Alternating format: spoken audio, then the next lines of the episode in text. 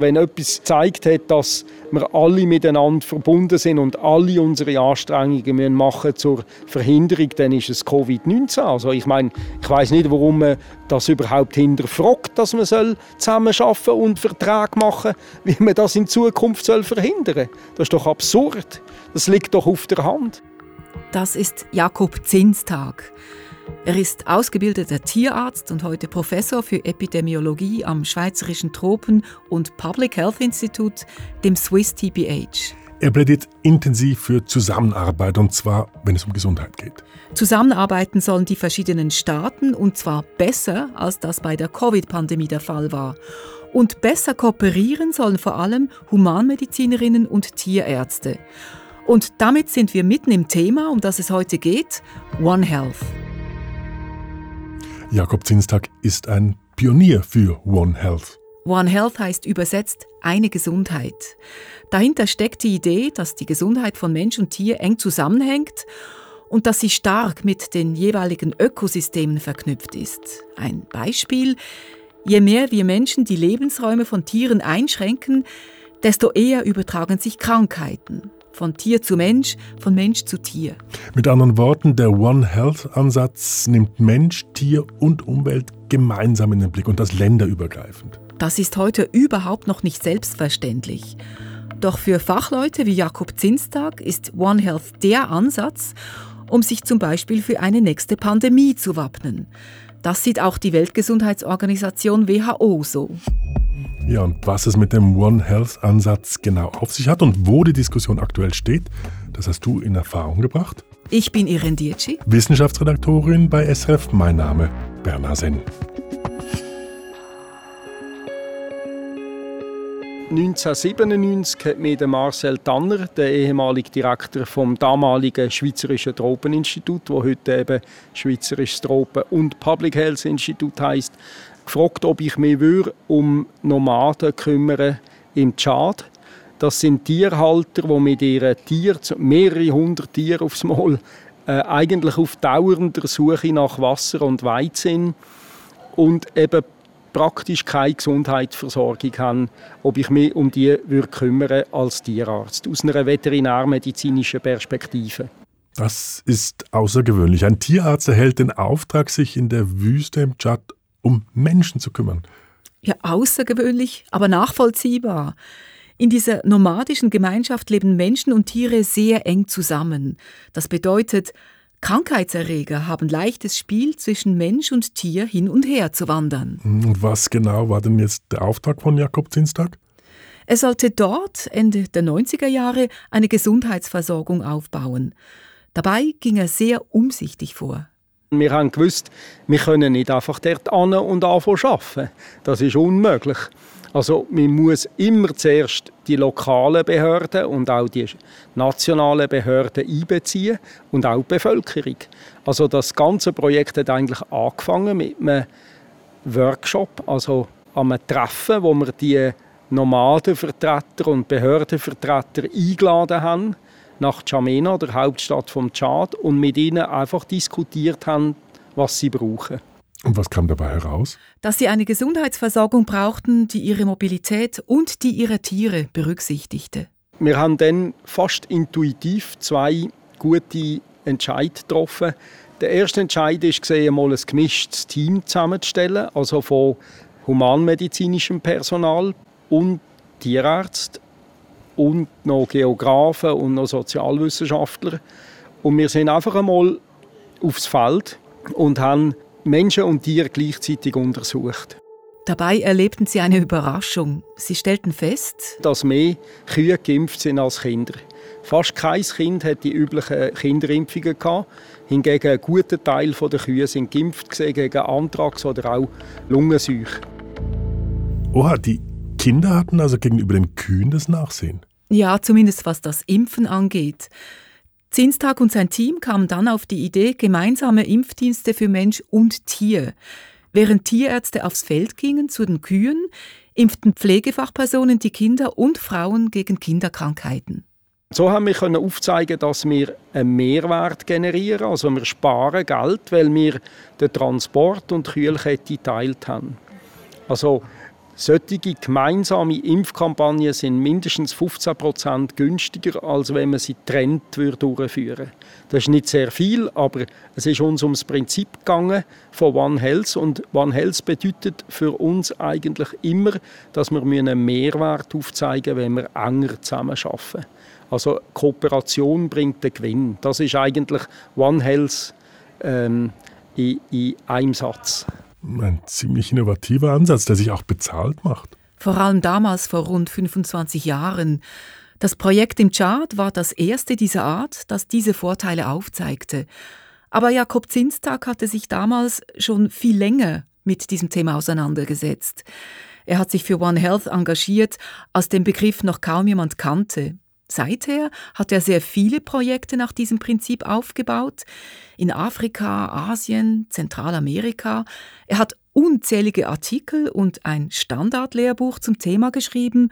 Und kürzlich hat ihn die Weltorganisation für Tiergesundheit für seine Verdienste um One Health ausgezeichnet. Hm, eine große Ehre also für Jakob Zinstag auf der internationalen Bühne. Wie ist er denn zu diesem Ansatz One Health gekommen?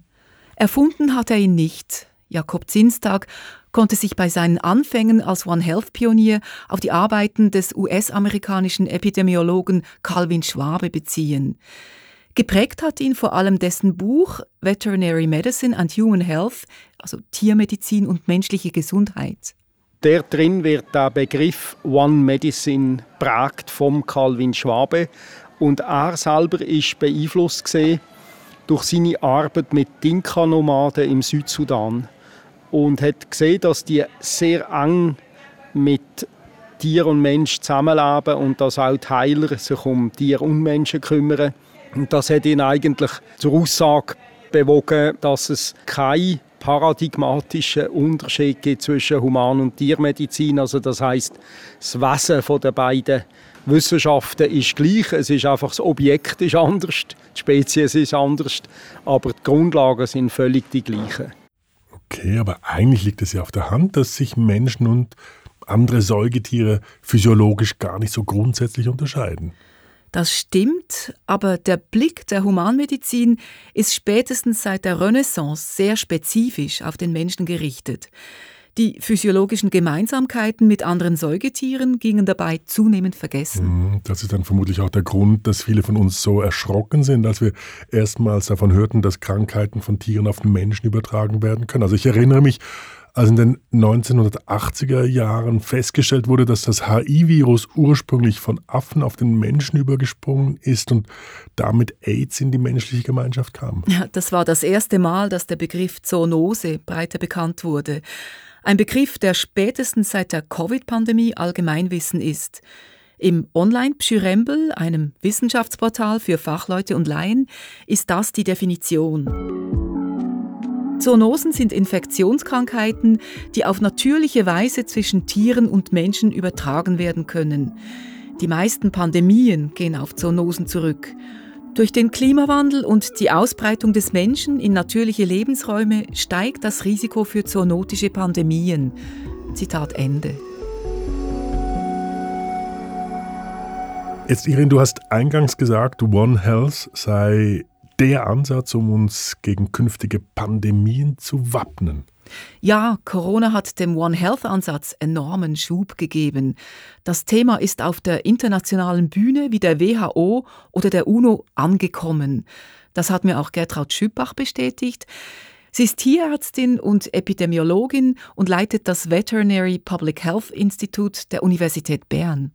Covid hat uns klar gezeigt, dass wir Mensch, Tier und Umwelt nicht getrennt anschauen können. Dass das verbunden ist und dass Dinge, die wir mit der Umwelt tun, die wir mit den Tieren tun, den direkten oder indirekten Effekt auf die menschliche Gesundheit haben können.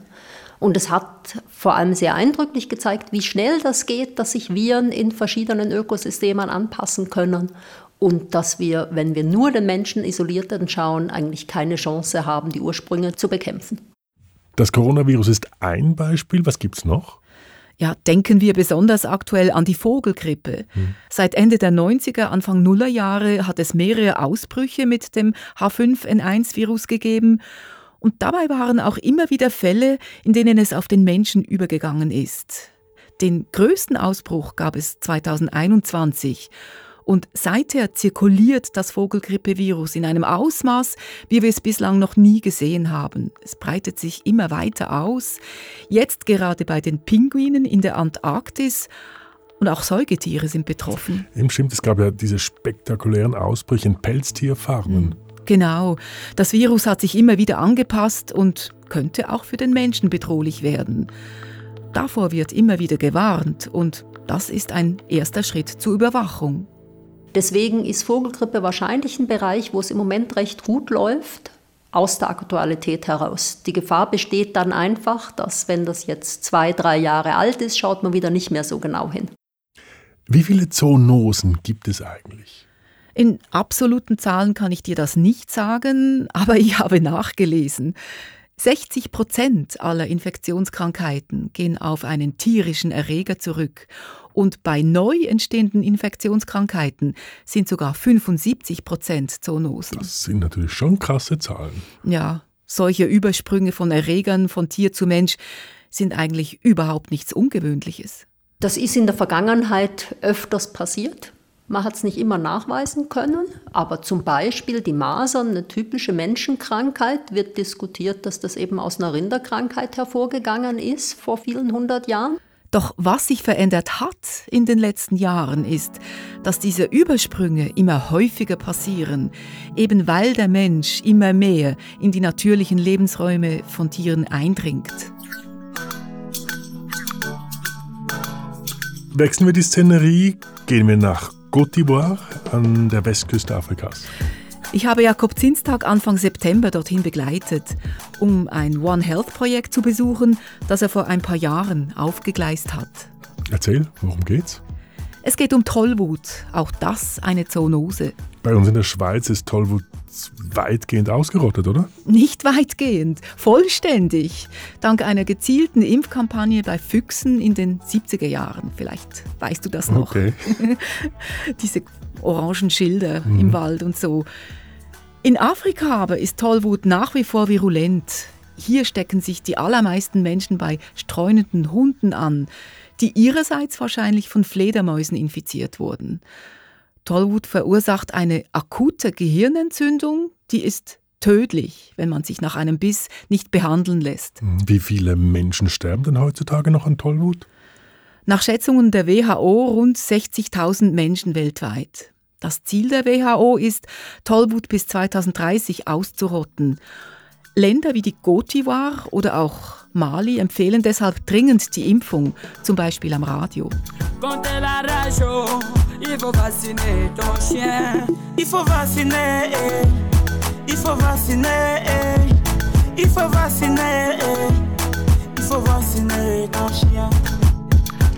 Contre la rage, il faut vacciner ton chien, heißt es hier. Lass deinen Hund impfen gegen Tollwut und nicht etwa lass dich impfen. Nützt ein Lied. Es nützt sicher, denn die Leute in der Elfenbeinküste haben riesigen Respekt vor der Tollwut. Trotzdem sterben immer wieder Menschen, weil sie von Hunden gebissen und anschließend nicht ausreichend behandelt werden. In Côte d'Ivoire laufen Hunde frei herum, obwohl fast alle einen Besitzer haben. Und wo kommt jetzt hier One Health ins Spiel? Die Impfung der Hunde ist an sich schon eine präventive One Health Maßnahme. Geimpfte Hunde können das Virus ja nicht übertragen. Doch Jakob Zinstag und seine Partner vor Ort wollen mit ihrem Projekt erstmal die Behandlung von Menschen verbessern, die gebissen wurden.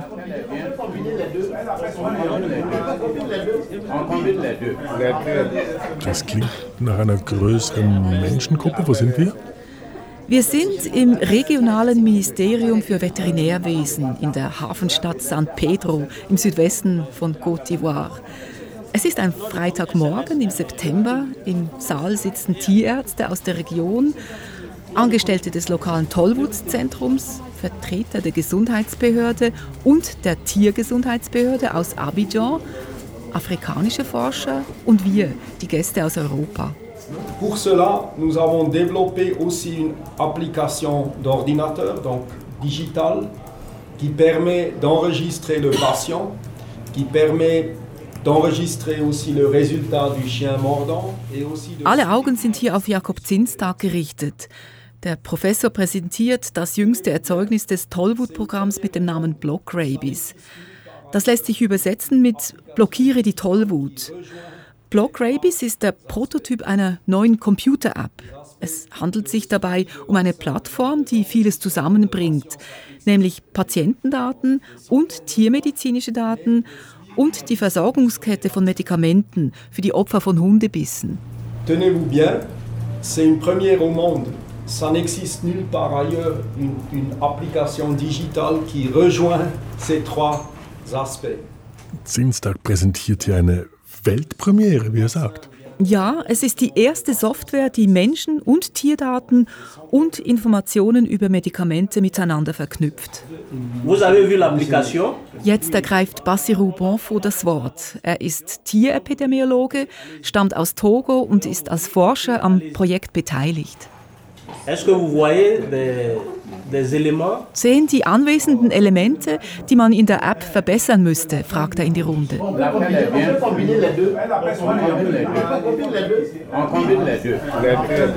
Die Diskussion ist lanciert. que l'idée de cette application soit ancrée en nous. Si c'est ancré en nous et que c'est appliqué effectivement, Die App ermögliche es den Tierärzten, viel schneller zu reagieren und den Behörden mitzuteilen, ob ein Hund, der gebissen hat, infiziert ist oder nicht, meint dieser Tierarzt.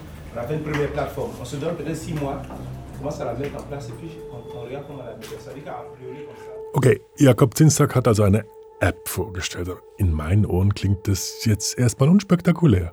Es ist aber genau das Gegenteil der Fall. Diese App schafft es erstmals auf effiziente Art und Weise Brücken zu bauen zwischen Bereichen, die bislang völlig für sich gestanden haben. Nous avons toujours prôné la collaboration. Et sur le papier, c'est facile de dire il faut que les secteurs se retrouvent et travaillent ensemble. Mais en pratique, c'est très difficile. Zusammenarbeit zwischen Tiermedizinern und Ärztinnen sei auf dem Papier ganz einfach, sagt der Epidemiologe Bassirou Bonfo, in der Praxis sehr schwierig.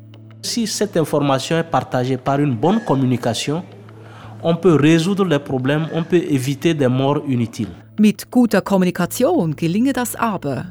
Und so könne man Informationen viel schneller teilen und Leben retten. Das stellt eben diese App sicher. Allerdings, die Technik sei nur das. L'élément essentiel, c'est le processus socioculturel où les acteurs doivent s'approprier de la technologie. Leur regard par rapport à la technologie est encore euh, différent parce qu'il y a pas mal de questions sur l'éthique, sur euh, la confidentialité et beaucoup de ces aspects sont importants. Das Entscheidende sei der soziokulturelle Prozess, sagt hier Bassirou Bonfort. Ja, da gäbe es viele Fragen zur Ethik oder zum Datenschutz. Und genau auf diese Aspekte legt Jakob Zinstag größten Wert. Am Projekt beteiligt sind deshalb auch Vertreterinnen und Vertreter von Kultur- und Sozialwissenschaften. Wir haben noch viel Arbeit vor uns, weil wir müssen jetzt die Software so gut anpassen an die lokalen Bedingungen, an die kulturellen äh, Rahmenbedingungen und auch an die ethischen Rahmenbedingungen. Aber da bin ich überzeugt, dass wir das gut können bewältigen können. Wer bezahlt eigentlich die Entwicklung einer solchen App? In diesem Fall ist es die EDCTP, das ist die Europäisch-Afrikanische Forschungsinitiative der EU. Michel Ndero vertritt die EDCTP bei unserer Zusammenkunft in San Pedro. Das Projekt sei Cutting Edge, sehr innovativ, findet die gebürtige Kenianerin. When I say cutting edge, I mean the integration of the One Health aspect, rather the human side and the animal side, and which forms the One Health. Denn es stelle den Austausch zwischen Tier- und Humanmedizin sicher. Und das sei eben One Health.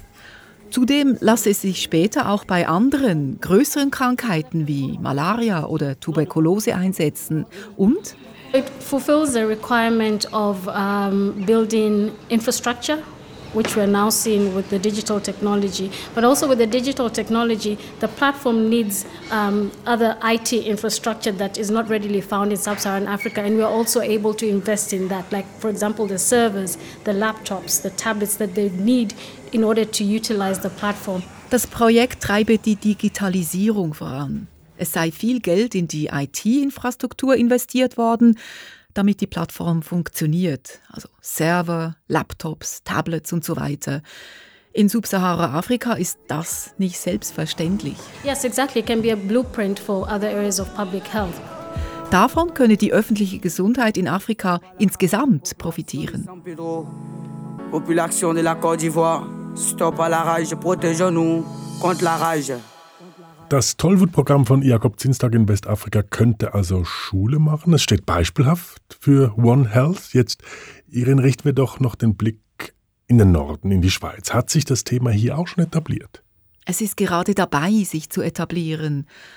An der Universität Zürich ist jetzt gerade im September ein neues One Health Institut gegründet worden. Es ist ein Gemeinschaftsprojekt von der tiermedizinischen, der humanmedizinischen und der mathematisch-naturwissenschaftlichen Fakultät. Und das erste One Health Institut an einer Uni überhaupt in Europa. Einer der Gründer ist der Veterinärphysiologe Thomas Lutz. Geforscht wird vorerst auf drei Gebieten. Zwei sind wirklich klassische One Health-Bereiche mit zoonotischen Erkrankungen und ähm, Resistenzen gegen Arzneimittel, vor allem Antibiotika. Das kommt wahrscheinlich fast jedem in den Sinn in diesem Zusammenhang. Und dann aber auch noch metabolische Erkrankungen. Metabolische Erkrankungen, also Stoffwechselerkrankungen wie zum Beispiel Diabetes oder Adipositas, wie kommen die ins Spiel? Stoffwechselerkrankungen sind vor allem deshalb interessant, weil hier Umwelteinflüsse eine zentrale Rolle spielen. Die Faktoren, die dazu führen bei Menschen, beim Tier, sind sehr, sehr ähnlich. Die Konsequenzen sind sehr ähnlich. Die Einflüsse von Nahrungsmitteln oder dann auch eben, was das bedeutet für die Nahrungsmittelproduktion und dann wieder auf die Umwelt, sind Faktoren, die aus unserer Sicht sehr gut in diesen Kontext passen. Und wie weit ist die Uni Zürich mit dem neuen Institut? Es ist im Aufbau. Zwei Professuren sollen bis im Frühling besetzt werden und eine dritte soll später noch dazukommen. Die Resonanz bei den Studierenden, die sei sehr gut, hat mir Thomas Lutz bestätigt. Diejenigen, die grundsätzlich interessiert sind an solchen Themen, die jetzt über die rein kurative Tätigkeit hinausgehen, ich glaube, da fällt das wirklich auf sehr fruchtbaren Boden und die sind da sehr, sehr schnell dabei. Gibt es da andere Universitäten in der Schweiz, die da mitziehen? Ja, zum Beispiel die Uni Bern. Sie ist sehr aktiv auf dem Gebiet One Health. Etwa am multidisziplinären Zentrum für Infektionskrankheiten, das an der Veterinärmedizinischen Fakultät angesiedelt ist. Dort sind Spezialistinnen in Ethik dabei, in Politikwissenschaften, in Ökonomie, natürlich Medizin und Tiermedizin. Das ist nochmals Gertraud Schüppach, die Leiterin des Veterinary Public Health Institute der Uni Bern. Es gibt viele laufende Projekte, die dort drüber koordiniert und finanziert werden. Für den Kanton Bern zum Beispiel gibt es eine Kohorte von Menschen mit ihren Tieren, die für die Krankheitsüberwachung in Zukunft eingesetzt werden können. One Health nimmt also Fahrt auf und in der Schweiz läuft gut. In der Forschung ja, sagt Gertraud Schüppach. Wo es hapert, ist die öffentliche Gesundheit. Dort seien die Strukturen völlig verzettelt. Es gibt, sagt die Professorin, zum Beispiel beim Erkennen von Zoonosen noch kaum eine Zusammenarbeit zwischen den jeweiligen Meldestellen und den verschiedenen Ämtern, sei es auf kantonaler oder Bundesebene. Es ist ein Flickenteppich von Beteiligten und Verantwortlichen. Und das erschwert die Zusammenarbeit enorm. Das hat sich bei Covid gezeigt und es zeigt sich auch bei Krankheiten, die man weniger gut kennt, zum Beispiel dem sogenannten Kuhfieber. Das Kuhfieber heißt zwar Kuh, aber das ist mit Q geschrieben, mit dem Buchstaben, weil es ein seltsames Fieber ist, das das macht. Das ist eine Krankheit, die in der Schweiz bei den kleinen Wiederkäuern und den Rindern relativ verbreitet ist. Und es gibt immer mal wieder größere Ausbrüche beim Menschen. Kuhfieber ist zwar bei Mensch und Tier meldepflichtig, aber es werden die Meldungen nicht sehr gut koordiniert über die Kantone und von daher bin ich überzeugt, dass auch nicht alle Ausbrüche erkannt werden. Es gibt nicht einen klaren Prozess, dass man versucht, Fälle wirklich zu erkennen und auch Menschen mit nicht ganz typischen Symptomen darauf zu untersuchen. Eigentlich erinnert mich das jetzt ein wenig an die Situation, wie wir sie vorhin in Côte d'Ivoire angetroffen haben. Also, was muss sich denn da in der Schweiz ändern? Gertraud Schüppach hat da klare Vorstellungen. Zunächst mal wirklich ein gemeinsames System, um die Daten zu sammeln und nicht zwei getrennte Meldesysteme. Und dann wäre es wichtig, eine gemeinsame Finanzierung von solchen Überwachungssystemen. Ein Anreiz, dass mehr Diagnostik gemacht wird, also mehr Fälle auch wirklich untersucht werden, auch dann, wenn es vielleicht für die Heilung von einem einzelnen Fall nicht notwendig ist. Aber wir können weitere Fälle verhindern, wenn wir frühzeitig merken, oh, hier ist vielleicht ein Ausbruch im Gange. Gemeinsame Meldesysteme, gemeinsame Finanzierung, das tönt jetzt aber wirklich fast so wie das, was Jakob Zinstag in Westafrika mit seinem Tollwood-Programm Block Rabies vorhat. Ich kenne die App nicht gut, aber ich finde den Ansatz sehr, sehr interessant. Wir denken immer nur, Länder im Süden können von uns lernen, aber wir haben vielleicht auch die Chance, dass wir von Ländern im Süden lernen können. Weil wenn man dort Dinge von neu auf aufzieht, macht man sie vielleicht besser, wie wenn man schon Strukturen hat, die gewachsen sind und die sehr, sehr schwierig zu ändern sind manchmal. Kommen wir zum Schluss noch einmal zurück zu Jakob Zinstag. Irin, bei seinem Tollwood-Projekt muss er sich mit zig kleinen Details abmühen. Zugleich denkt er auch in großen Dimensionen. Wenn man den One Health-Ansatz konsequent anwenden wollte, wo müsste man seiner Meinung nach zum Beispiel ansetzen? Da nimmt er kein Blatt vor den Mund. Zunächst würde er die Massentierhaltung beschränken die wahnsinnige Großbetrieb, ich glaube, das ist einfach nicht angepasst, weil man hat dann so viele empfängliche Tiere auf einem Haufen und wenn da etwas reinkommt, ist, ist es einfach wie eine Explosion und ich glaube, wir müssten wegkommen von dieser ganz grossen industriellen Haltung. Und dann schwebt ihm eine verbindliche One Health-Regulierung auf internationaler Ebene vor. Zinstag hat Anfang Jahr im renommierten Fachmagazin The Lancet eine vielbeachtete Abhandlung darüber publiziert. Unser Vorschlag ist eben, dass man die internationalen Gesundheitsgesetzgebungen und die internationalen Tiergesundheitsrichtlinien von der Welttiergesundheitsorganisation miteinander verbindet zu einer One Health Governance, also dass, dass die viel enger zusammenarbeiten.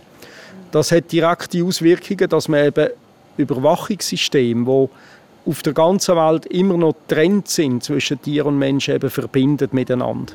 Doch das reiche nicht. Wir müssen sicher ganz massiv daran arbeiten, an der Verbesserung der Biosicherheit, an der Mensch-Wildtier, Mensch-Nutztier-Schnittstellen. Die sind immer noch ungenügend. Und dort geht für mich der Weg tatsächlich über eine UN-Konvention zum besseren Tierschutz und auch eine bessere Tiergesundheit.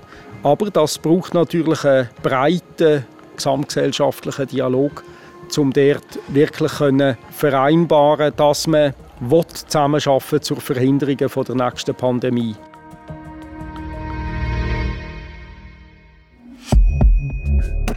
Menschen, Tiere und unser aller Gesundheit.